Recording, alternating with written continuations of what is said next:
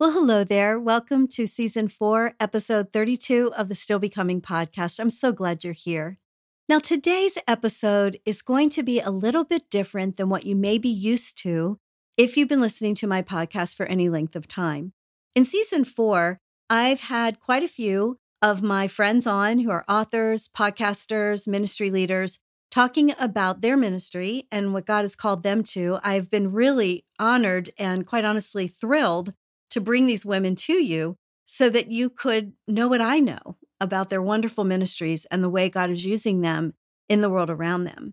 Now, usually when I do an interview, I have a preset list of questions that I have organized and I know where I want to go with the interview. And the person I'm interviewing knows as well. We, we talk ahead of time, we kind of plan it out a bit. And yes, it's conversational. And yes, things come up that we don't plan. And God does that. And we love that. But this conversation's a little bit different. It's more like a conversation between two sisters, two women who love each other, who have respect for each other. And we're talking about a somewhat difficult subject. And so I'm asking you to come and listen in to my conversation with my friend, Lisa Saruga. This was rather spur of the moment. Uh, she was not on my calendar, to, to be honest, but I have been thinking and praying and noodling through how I would like to come to you and talk to you about how we're to walk as Christians in 2024. Now, in season two, I believe it was, yes, I did a series of episodes called Walk in It, Shining the Light Along the Way. They came from a message that I give and that I'm giving now that I've updated that teaches how we walk in a chaotic culture. But 2024 is more than just a chaotic culture, it's a political year uh, we have been politically polarized in this country now for quite some time, and it's just getting worse. And I feel a burden to equip the saints, and first and foremost, to equip myself so then I can equip the saints to help us walk in a way that is worthy of the gospel. Where's that place? Where's that place? How do we how do we walk in love but walk in truth? How do we stand for what the Bible says without pushing people away?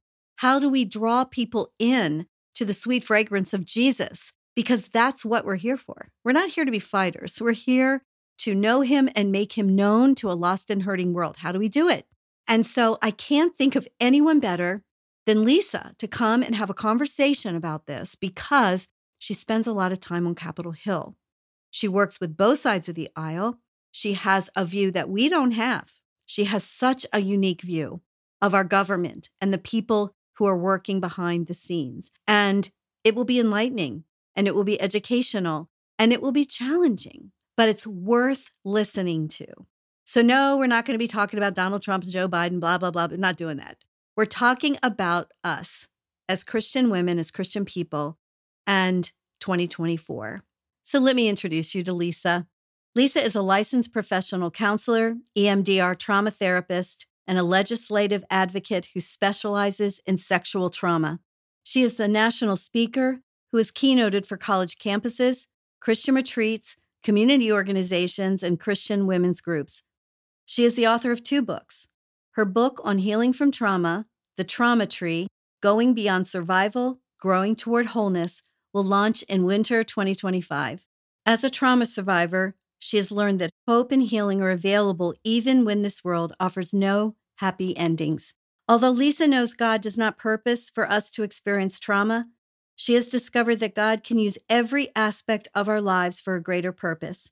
In addition to counseling, Lisa has proposed legislation in Lansing, Michigan and Washington, D.C., and is working with several members of Congress in Washington, D.C.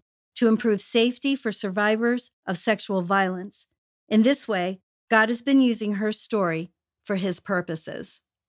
Dear listeners, it is my deepest desire that you are encouraged by my conversation with my friend Lisa.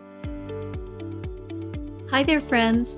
Welcome to the Still Becoming podcast, a place where women like you and me find help to move from where you are to where you want to be. I'm your host, Laura Acuña. The Still Becoming podcast is where we gather to rethink our thinking about ourselves, our lives, and about our God. We will learn to reframe our shame and trade in limiting beliefs for the liberating truth from God's Word. And why the title Still Becoming? Because that's the Christian journey, isn't it? as we apply God's perfect word to our lives for growth and change, we are always growing, always learning, and still becoming the women He created us to be. It's never perfect, and it's not too late. Do I need to say that again? It is never perfect, and it is not too late. I am so glad you're here for the journey, and I'm praying that God will speak directly to you through today's episode. Are you ready? Let's go. Well, hello, Lisa Saruga, my friend. Welcome to the Still Becoming podcast. Hi, Laura. I'm so excited to be with you today. I'm so glad you're here. This has been a short notice kind of interview. I'm telling everybody right up front. I felt an urgency to bring Lisa's message to you right now at this time. And so we we moved everything up so that Lisa could come on and talk to us. And we're going to be talking about religion and politics, not in the way you might think. Don't worry, you don't have to click off. We're not going to say anything crazy. But we just lost half your audience. Stay, don't go, come back. Uh, we promise we won't get weird on you. And we promise that what we're going to share with you today is going to be life giving and our prayers that you will leave with tools that God tools, as the message translation says, that you can use on your walk during this uh, crazy 2024 election season and really throughout your life in all areas of your life. So I'm mm-hmm. excited. But first, I want you to introduce yourself to us. Tell us what you'd like us to know about you before we get started.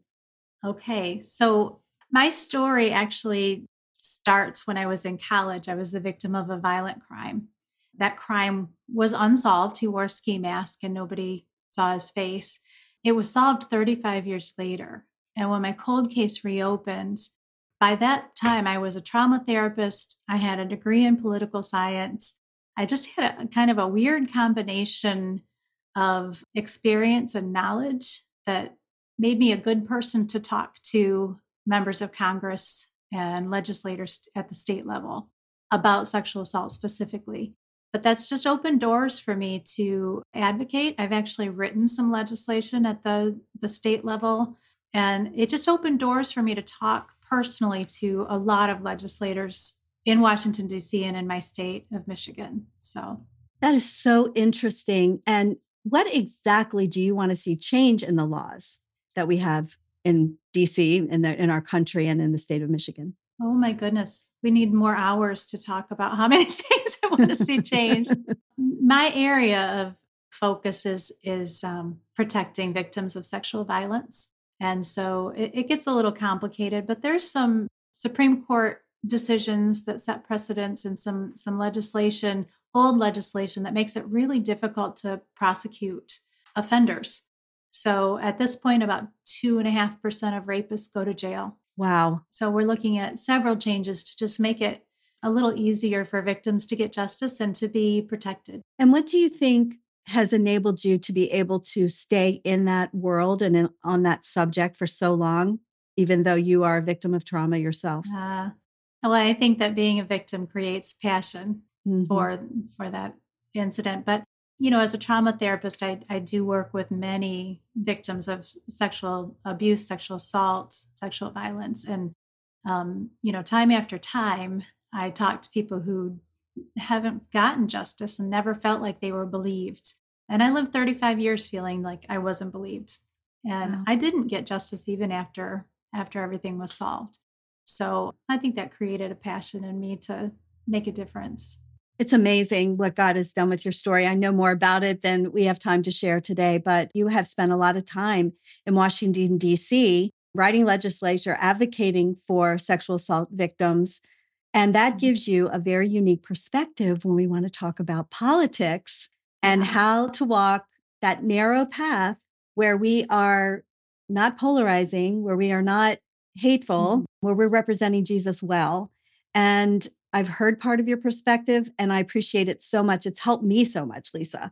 And so I want to ask you, first of all, to tell me what you have observed as you have worked behind the scenes and what you mm-hmm. would like us people on the other side of the TV screen, because that's where we get our information from, some of us. We'll talk about that later. What do yeah. you know that we don't know? Well, I think that what became really clear to me, first of all, when I go and talk to legislators, they don't know what political party I'm affiliated with or you know what I believe. They know what I believe about sexual assault and laws, but I don't ever talk about my political leanings at all because I'm working with people on both sides of the aisle. Mm-hmm. And we all should be seeing the importance of laws to keep us safe from sexual violence, right?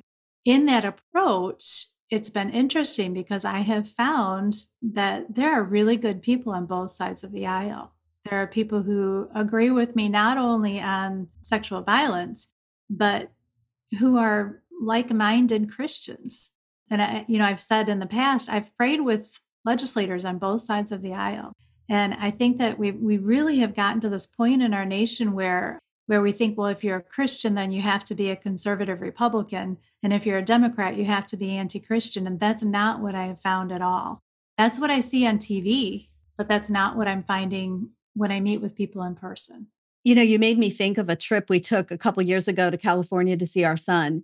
Uh, he lives in Burbank, and we went to the Ronald Reagan Library in mm-hmm. the Simi Desert. Never been to a presidential library in our lives. And we went there because we could, because we were there. And so yeah. we went. And as we toured with our then 26 year old son, there were picture after picture after picture of Ronald Reagan with Democrats. And then the story of their friendship yeah. and the great love they had for each other. One stood out was Tip O'Neill and how he was, they were such good friends. They had, they held each other in such high regard. And I'm reading this and I start crying in the library because I remember what that was like. And I said to Matthew, my son, I said, Matthew, this is what it was like. They fought like cats and dogs on the floor, but then behind the scenes, they go to Old Ebbitt Grill downtown and have dinner together. Yes. They were godfathers. That's my favorite restaurant in DC, by the way. My, mine too. and when are we going to meet there? We've got to do it. We've got to do it.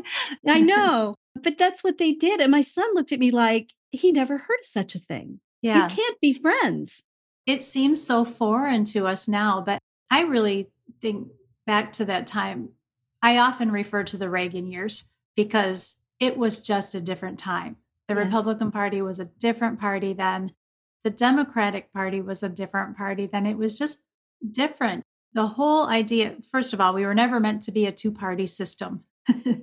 If you read even George Washington's exit speech, he talked about the dangers of being a two party system. That's right. But we were meant to have people who think differently from ourselves all serving together because no one person has all the right answers. We want to hear different answers and different approaches and different opinions.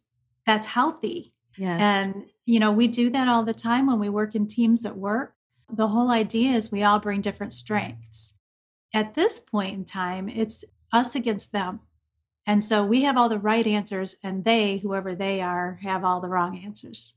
Yes. And, and it goes a step further. We demonize them. Absolutely. And when I think back, you know, what's the difference? We have 24 7 news now. And it is not Walter Cronkite coming on the air once a day to give us just here's the facts. It's a lot of commentary. And, you know, I call our news stations infotainment because, Great word. Yeah, because they they are giving us information, but they're doing it in such a way to keep their viewership up.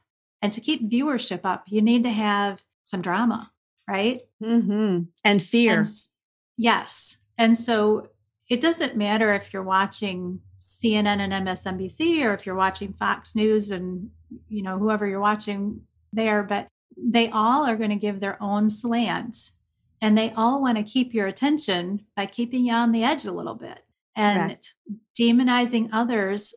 You know, in this day and age, when I think about most of our TV shows are reality TV. Mm-hmm. And mm-hmm. think about the reality TV that you watch. There's arguing, there's tension, there's drama. That's what makes it interesting to watch. And I think our news has become a, just kind of that same type of thing. It's so true. During COVID, just as an aside, when COVID happened, of course, that was a whole thing, still is mm-hmm. in some ways. We're, we're still dealing with the aftermath, which was political too. We turned to British period drama over here at my house. we got lost. Even my husband was watching Downton Abbey. I mean, we were just like, we can't. you know, I'm telling you, it, it was like, yeah. Calgon, take me away. I didn't want it. Was, right. It was the great escape where yeah. for me it was the genteel. crown. So there, that too. We watched that too. we watched so many. We're now googling what have we not seen. You know, we want to. we're watching them all again.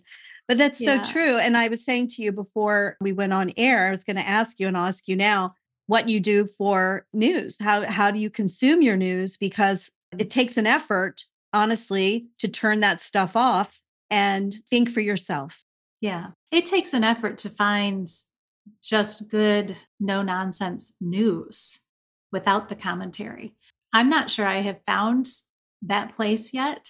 Mm-hmm. Um, I know I, I, told you I really like listening to the pour over mm-hmm. because it just kind of gives the facts. It gives a little Christian perspective, and that's it. Yep. And I, I think getting your news in short pieces like that, short chunks that are just the facts, then you're going to think about it. But if you're watching the 24 7 news cycles, they're doing your thinking for you. They're telling mm-hmm. you what the perspective is, what the right opinion is, who's in the wrong, right? Exactly. Um, so when I, but I do watch those shows. So um, I have a an option on my my TV service to watch more than one news channel at a time. And so I have set it up so that I have two left leaning news stations on the left side of my screen and two right leaning news stations on the right side of my screen. And I kind of bounce between them. The first thing I look for is what is each side talking about because they won't talk about the same things. Interesting. Right? A lot of times they're they're focused on demonizing the other party and so the news stations on the right will be covering totally different news stories than what the left is covering. Whatever is advantageous to their side is right. what they're going to cover. And so if you're watching only one station, you're probably missing a big chunk of news because they're not going to talk about anything that's not advantageous to their side. So I try to mix it up a lot. So that's really that's really and I think that takes a certain level of discipline mm-hmm. to be mm-hmm. able to digest what both sides are saying and then think for yourself that the truth probably yeah. lies somewhere in between. I have to admit, my, my first degree was in political science, and I really am kind of a political science geek. Mm-hmm. So, so you enjoy that. I started doing that with the four stations during an election year my husband thinks I'm so weird because to me, you know, election night is like Super Bowl. I'm watching all the teams and I'm trying to figure out the science and how it's all going to work out. So that's how I started doing that. But then I, I kind of just enjoyed it. I like, I like being able to bounce around and see who's talking about what. Yeah, it is interesting if you if you enjoy that. My husband and I, we we do too, not as much as you do because that's not our background, but we do live right outside of Washington D.C. So I feel yeah. like we have a certain there's a certain something in the air, you know, that everything's political. It feels like, but for mm-hmm. us, we try. I told you we turned it off, and so what we do is we get we go to the pour over. My husband gets a neutral news summary every day through his work, and um, we seek it out that way but everyone's got to do what they've got to do. I just feel as though it's important for Christians to remember that we get our answers from Jesus. We get it from the word, we get our answers from the word of God. When we're confused, when everything's upside down, when nothing seems mm-hmm. right, we go to the total truth compass, go to the Bible that is relevant to today for sure. Absolutely. And I, I think that we've kind of used our news cycles to form our Christianity rather mm-hmm. than the other way around. You know, I'll I'll hear people say, you know, if, if you're a believer in Christ, you have to be conservative. You have to think this, this, this, this. Well, Jesus wasn't a conservative or a, he wasn't a Republican or a Democrat. For sure. Right? he definitely was thought to have pretty liberal ideas for his time period. Um, but the big thing was he thought independently. And Jesus made decisions based on a love for humanity. And I think that we've kind of reversed that now and it's a hate for the other side instead of a love for humanity. Yes. Um, yes. So for my politics, I filter everything through really what did Jesus do similarly? What did he what did he experience and how did he handle it?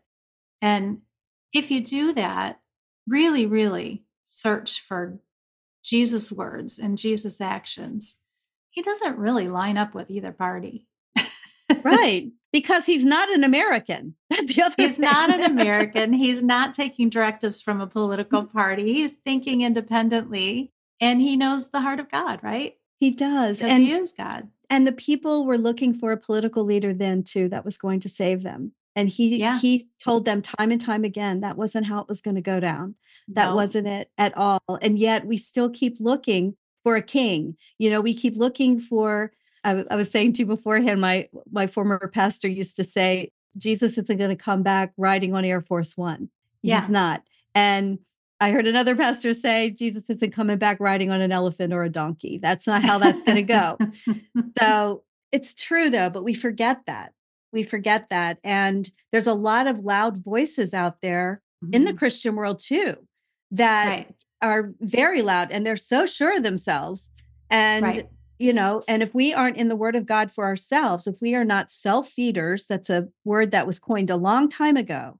But if we're Mhm. only getting our information from other people, we're going to be in trouble. We need to know the word of God for ourselves and let it inform our thinking. It's that critical thinking. I think we have become lazy as a population. We would rather have other people feed us the Mhm. information, tell us their opinions, rather than doing that critical thinking for ourselves.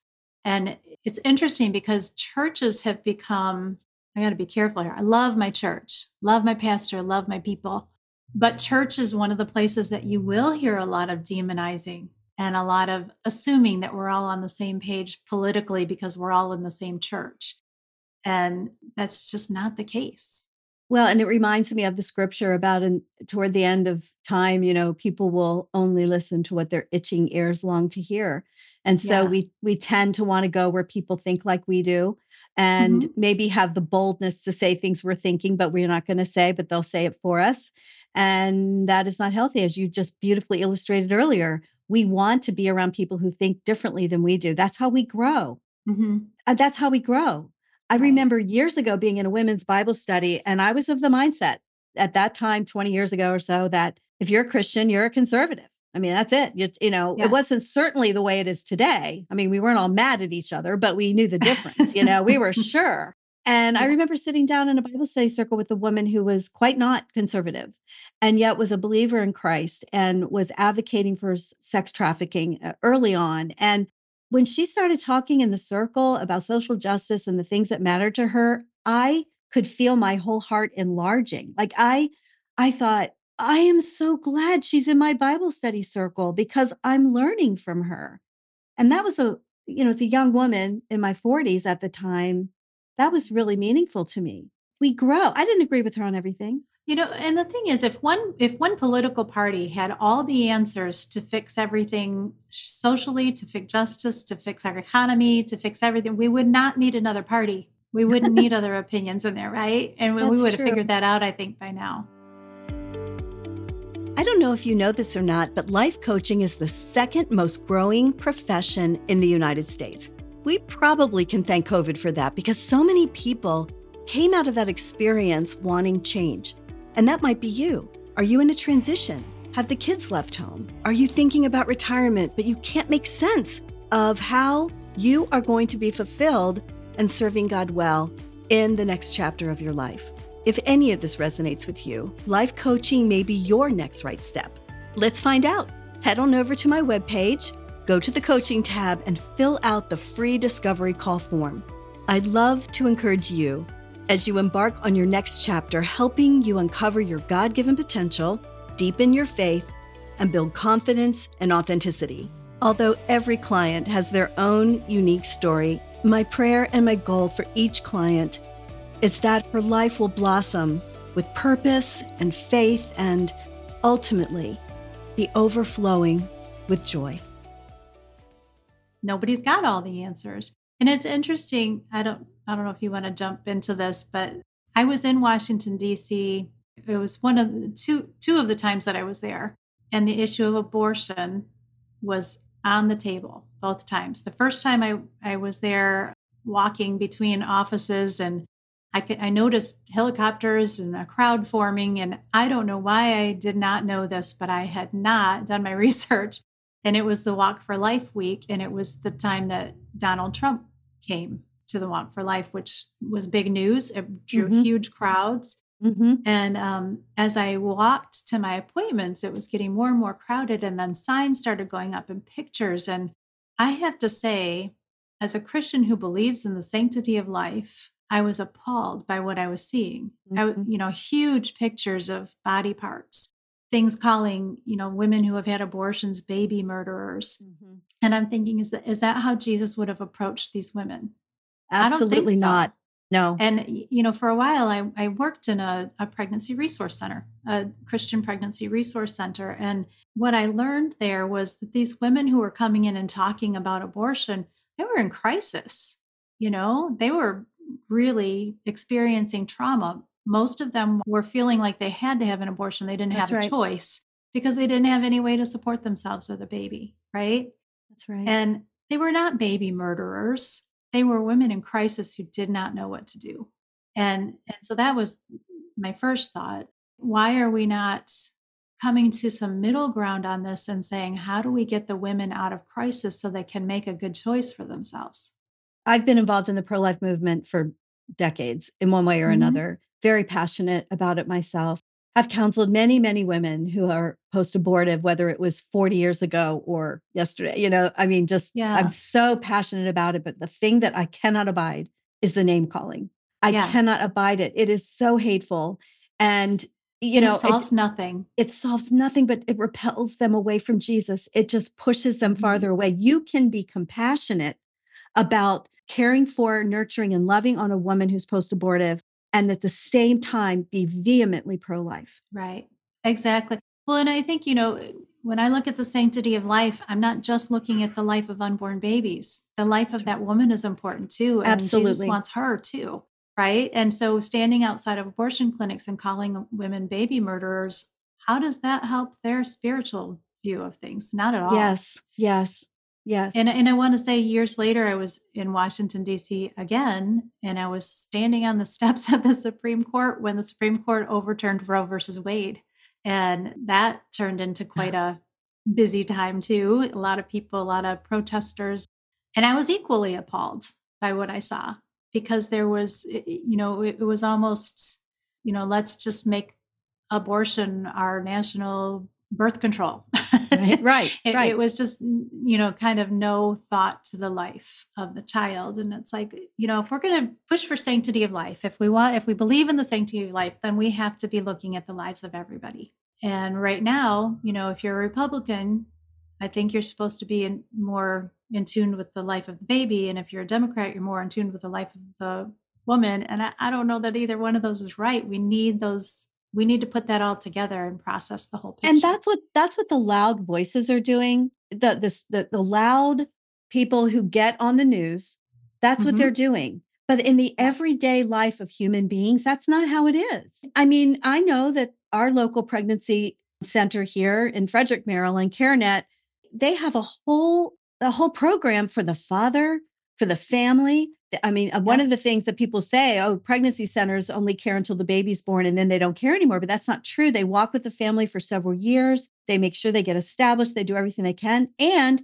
if a woman comes in for pre abortive counseling, change, decides to go down the street and have the abortion, she's told, you are welcome back here after yeah. for care. So yeah. that's what's really going on. If human beings are left to do the right thing on their own, generally speaking, not always, we know that, but there are good things going on that don't get reported, I guess is what I'm saying. I was in Washington, D.C. for the CARE CareNet. I was going to say CARE Network. I was in, I went to their national conference mm. and I mm. was so impressed because they, you know, they talked regularly about we're not just pro life, we're pro abundant life. Yes. And that's what Jesus wants for us is an abundant life. An abundant life, look at the the parents in crisis, look at the unborn child, look at the other children living in the home sometimes, right? We want abundant life for families and individuals, but we, we can't just look at one life over another. Until you're proximate to the situation, you know, we just fall into our political lines or our political thinking, and we don't really stop and think about who we're talking about. And they're human beings well, on the other end. when when I think about, you know, you were talking about where we get our information, and for those who get their information from 24 7 news on TV, you're not hearing from everybody. You're hearing only from those vocal people that get good ratings, right? Right. And and you and I were talking about this behind the curtain there's good people. that are serving as legislators because they want to do what's best for the country. I don't know anybody who's run for office because they want to destroy the economy or they right. want to have a world war, right? But that's what we end up accusing each other of. Oh, they only, you know, he's president because he wants to destroy us. And that's not why people run for office. There's a lot of good people with good intentions, with differences of opinions. But the people who are very vocal and who are really good at sounding like warriors and at demonizing others, those are the people that get the airtime. So if that's where you're going for your news, you're only going to hear the extremes. Absolutely. Absolutely. And that and that was very eye-opening when you said that. That behind the scenes, of course, it makes perfect sense, but you don't think that way when you're not behind the curtain like you are. That there are people working hard day and night who have dedicated themselves to public service and that there are good people on both sides of the aisle working together trying to hammer things out. It is mm-hmm. those that get the ratings and provide the provocative sound bites who get yes. on on the air. Yeah, and what we don't see, I mean even at the state level when the piece of legislation that I wrote had bipartisan support and I had bipartisan sponsors. And the way that happened was I was talking to one person who was on board. He wanted to sponsor the legislation. He said, I want you to talk to my best friend about this because she's going to think it's really important too. Well, his best friend was from the other party, and the two of them co sponsored it. Wow. So, you know, what you saw at the Reagan Museum still happens, but it doesn't make good news. So we don't hear about it.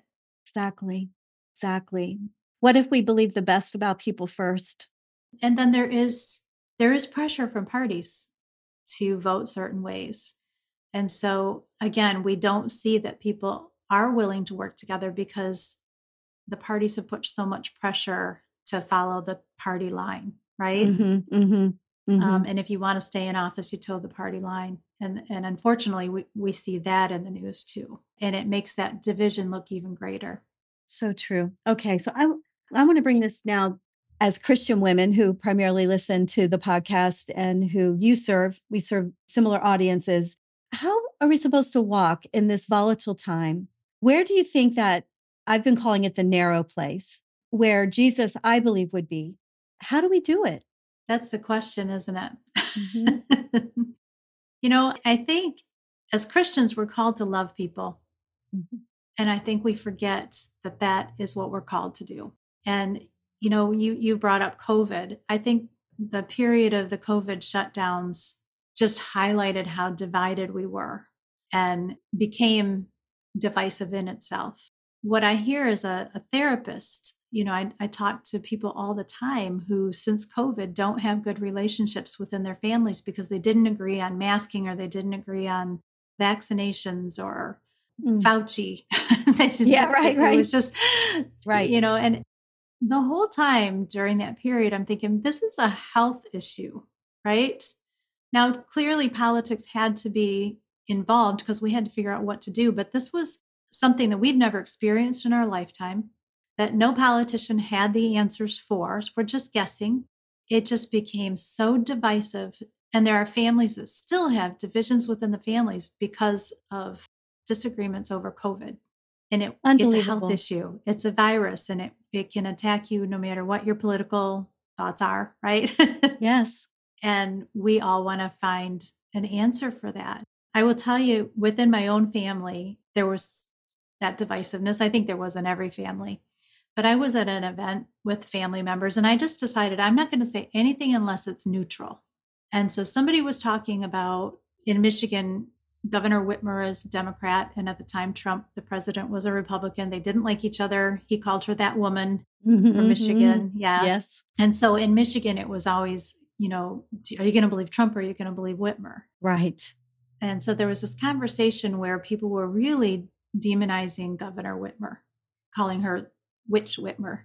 Yes. And a lot of name calling, a lot of just attacking her. And so my neutral comment was this I said, I wouldn't want to be Donald Trump and I wouldn't want to be Gretchen Whitmer because they're facing something we've never faced in our lifetime. Nobody knows. They're just guessing on what the right thing to do is, and they're going to be hated by half the people no matter what they decide. And the person who was making the comments about Witch Whitmer left and never returned. Wow. Because I didn't agree. This goes back to what I was saying before. It's not that I had a difference of opinion. I didn't express the same opinion. So whatever I said was wrong. Right.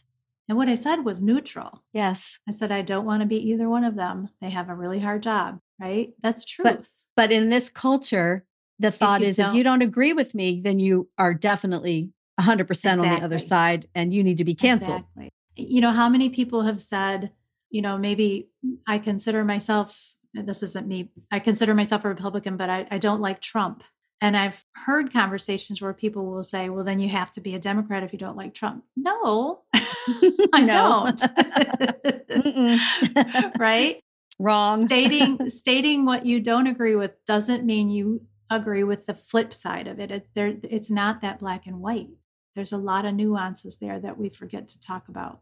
So true. So true. I have this burden on my heart that I want to be part of the unity of the church during this time. And mm-hmm. not that I feel that I was part of disunity before necessarily, but I feel as though I can't be passive this time, that I need to be more uh, vocal, speaking more about unification. I was thinking about Priscilla Shirer. She says, unity is not sameness, it's oneness of purpose. Yeah. I love that because we can be unified and have different opinions and mm-hmm. different beliefs. We can still be unified. Our churches yeah. have been torn apart by this stuff.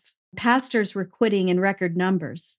You know, mm-hmm. I, I mean, just it's wreaked havoc on our reputation in the culture as Christians. We also get painted with one big broad brush, evangelical Christian, you know. Oh, absolutely. Neanderthal. And that's, yeah. right. And it's kind of, you know, our churches, I'm just guessing on years, like 1930s to 50s, became very focused on sin and what you don't do and judgment and condemnation. And that's how people see the church now. I was watching this documentary called, I think it's called Jesus Left the Building. Mm. And they were interviewing young people who were talking about having panic attacks when they just see a steeple. Yeah. Because that steeple in their mind represents judgment. And is that really who we are as a church? I mean, is that really who we're called to be? Is that what Jesus did? Jesus hung out with tax collectors and prostitutes and sinners and loved them, yep. right? And he came after um, the religious people. He surely did.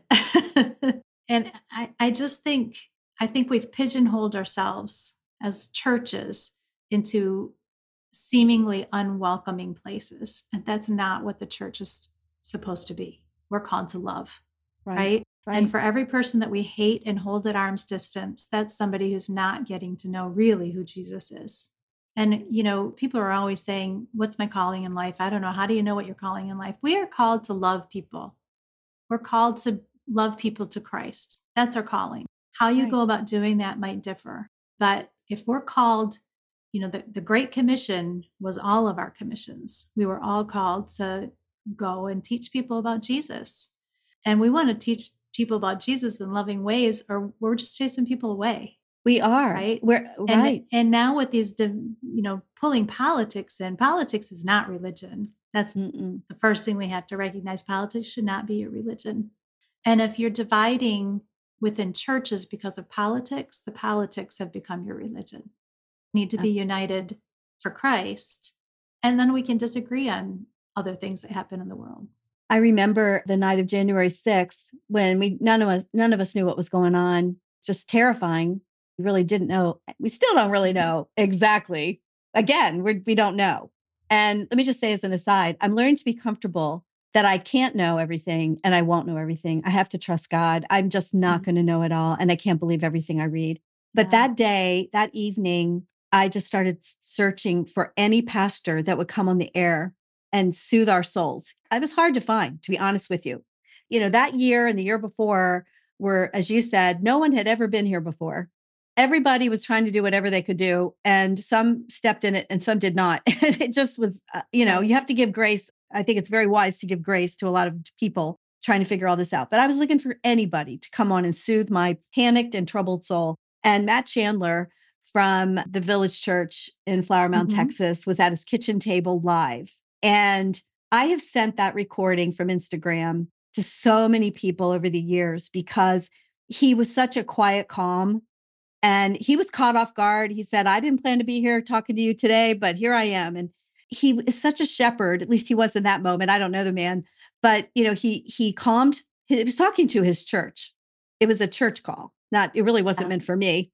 And he calmed his flock. And then he said some really important things. He goes, Some of you are probably going to get mad at me, but I'm telling you right now that the Jesus we know and love was not represented there today.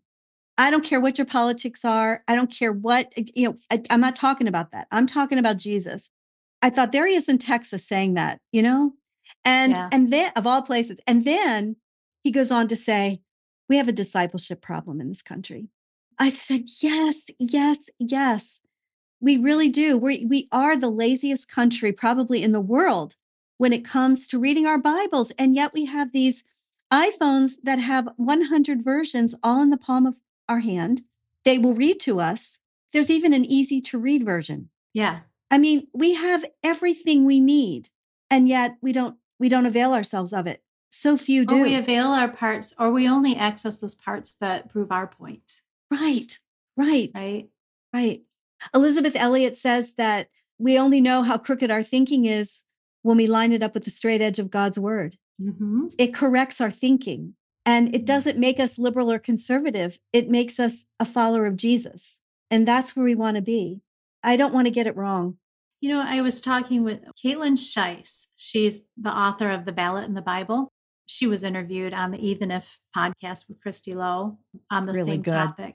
She really is. Good. And I love that she was talking about how there's a lot of Christians who are calling themselves politically homeless now because, you know, can't be Democrat because that's where the heathens are and you can't be republican because i don't agree with whatever the ultra conservative thing is and and so there's this whole new term of being politically homeless and she said you know politics are not supposed to be our home mm. our home is not in washington d.c right that's right that's right and i thought that was such a great point that's politics is not our home that is beautiful right? she's awesome i've heard her on a few podcasts that's a young, strong voice for reason yes. and the middle road. She's our past, brilliant. Our pastor last year, I think it was last, no, it was probably two years ago now. It was probably in 2022. He did a sermon series on the messy middle. And mm. a lot of times when you hear the messy middle, you think, oh, that's just a cop out. You know, you're not taking a stand for anything. But he's like, oh, no, oh, no, no, no, no. It's not a passive stand at all. It's a deliberate choice to follow Jesus Christ through the mm-hmm. confusion and the chaos. Mm. And it was so inspirational. He he's not our pastor anymore, but even now, if anyone says messy middle in my church, people all know what that sermon meant to them personally because it straightened us up yeah. in a time of confusion. And yeah. uh, I want to stay That's so important. And I, I, guess, you know, going back to when I said we were we're called to love each other, you mm. know, I, I see so many families divided over politics, and our families should be the easiest people to love. Exactly. And so when you ask about, you know, how do how do we change that?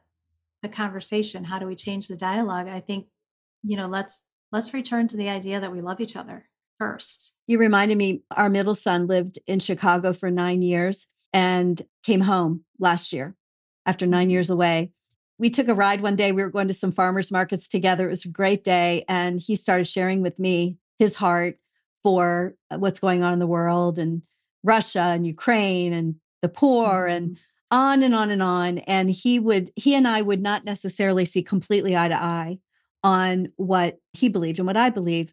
And I said to him, I he goes, I know you might not want to hear this. And I said, No, I want, I really, really want to hear it. I really yeah. want to hear it. The whole drive, I'll never forget it. Through the countryside. I took the long way so we could talk longer. And if you want to talk to your boys, you always got to either feed them or take them for a ride, even when they're exactly. 34 years old. Or sit in a hot tub. That, that was my he, my parenting tool. We sit in the hot go. tub every night and they talk about anything. That's right. That's right. So so anyway, when the day was done, guess who was informed at the end? Mom. Mm-hmm.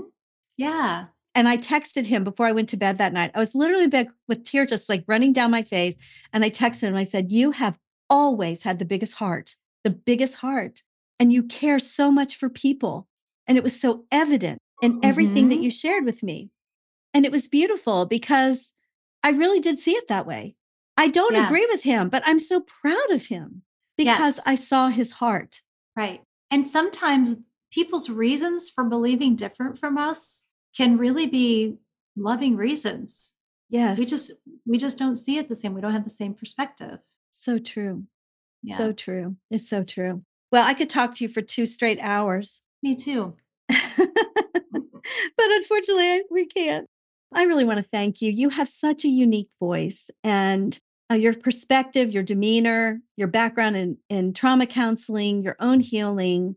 It just makes such a beautiful package to speak to that middle place, to that place of grace and love where, you know, we just don't, we want to represent him well and we want to work well for the Lord and, and um, want to represent him well to a lost and hurting world. And the screaming and yelling is never going to get anyone there. I heard a pastor say recently if you have been accepting of sin, completely accepting of sin in someone's life, when their eyes are open, they will not come to you. If you have been harsh and hateful to someone because of their sin, when their eyes are open, they're not coming to you either. They're, they're going to come to the one who loved them anyway. Mhm. It's so true. And that's true for us too, as sinners. Okay, last question. Okay. I'm asking everybody where is the grace in aging for you? What are you learning as you grow older? Ooh, let me think. You know, I what comes to mind first is, and it actually does tie to this. I'm not always right. I think the older I get, the more I realize I don't know everything, right? And I think that's a good place to be because then we can hear other people's hearts. And like you, I learned so much from my my adult children who just think differently than I do. And if I'm constantly trying to tell them, no, you have to be, you have to agree with me, or you have to, I have more knowledge than you do, I don't learn as much. And so I think just coming to that place of I don't know everything and I have a lot to learn keeps me young. It keeps you young and it keeps you humble, which is the best Mhm. posture to be in in this climate. You know, I could imagine saying to an adult child, That's not how I raised you. Yeah. That is not how I raised you. But I would have missed the opportunity to say, I did raise him to love people. I did. Yes, absolutely. just it, he's, he's expressing it differently than I do. So we miss so many opportunities to connect hearts with other people and to bring people together. It's so true. Thank you for coming on. thank you for having me. I'm going to pray for us as we go out because I didn't pray at the beginning and I really think I should have. So let's pray. Let's pray at the end. Okay. Um, dear Lord, thank you so much for this conversation, Father. And I, I just pray that that the words that Lisa and I have spoken together, completely spontaneous for the most part, reach the ears that need to hear it most, Lord. We we long to bring hope and clarity to the women who we serve. And so, Lord, I just thank you for that. Keep us strong, keep us steady, and most of all, help us, Lord, to love your people. In Jesus' name, amen. Amen. Thank you, Lisa. Thank you. I truly hope today's episode was meaningful to you. Whether you're someone who's humming along and you've got this down and you know exactly how you need to be conducting your life during this time, this political crazy time, or whether you're someone who struggles like me, who is deeply concerned about the state of our country and deeply concerned about, quite honestly, the state of the body of Christ in relationship to politics. It has been divisive, it has been heartbreaking, and I want to find that narrow path. I want to stay on that narrow path. I want to honor Jesus with my life. And I want to make sure that I'm representing him well. And I know you do too. So thank you so much for listening in. And would you please, before you go, would you please hit the subscribe or follow? It's those small little gestures that you can make for podcasters like myself that help us get our word out to women who need to hear it most. And a review would be even better. If you could leave some stars and maybe a written review, that would help a lot as well. I really, really appreciate you being here. Now, what you can expect coming up um, in the future, the next few episodes will be solo episodes from me where I'll be kind of taking the conversation we had today and going a little deeper over the next few episodes. And then we'll be back to some more interviews, and then season four will come to an end. Thank you so much for being here with me. May God bless you and keep you until we meet again. I'll see you next time on the Still Becoming podcast.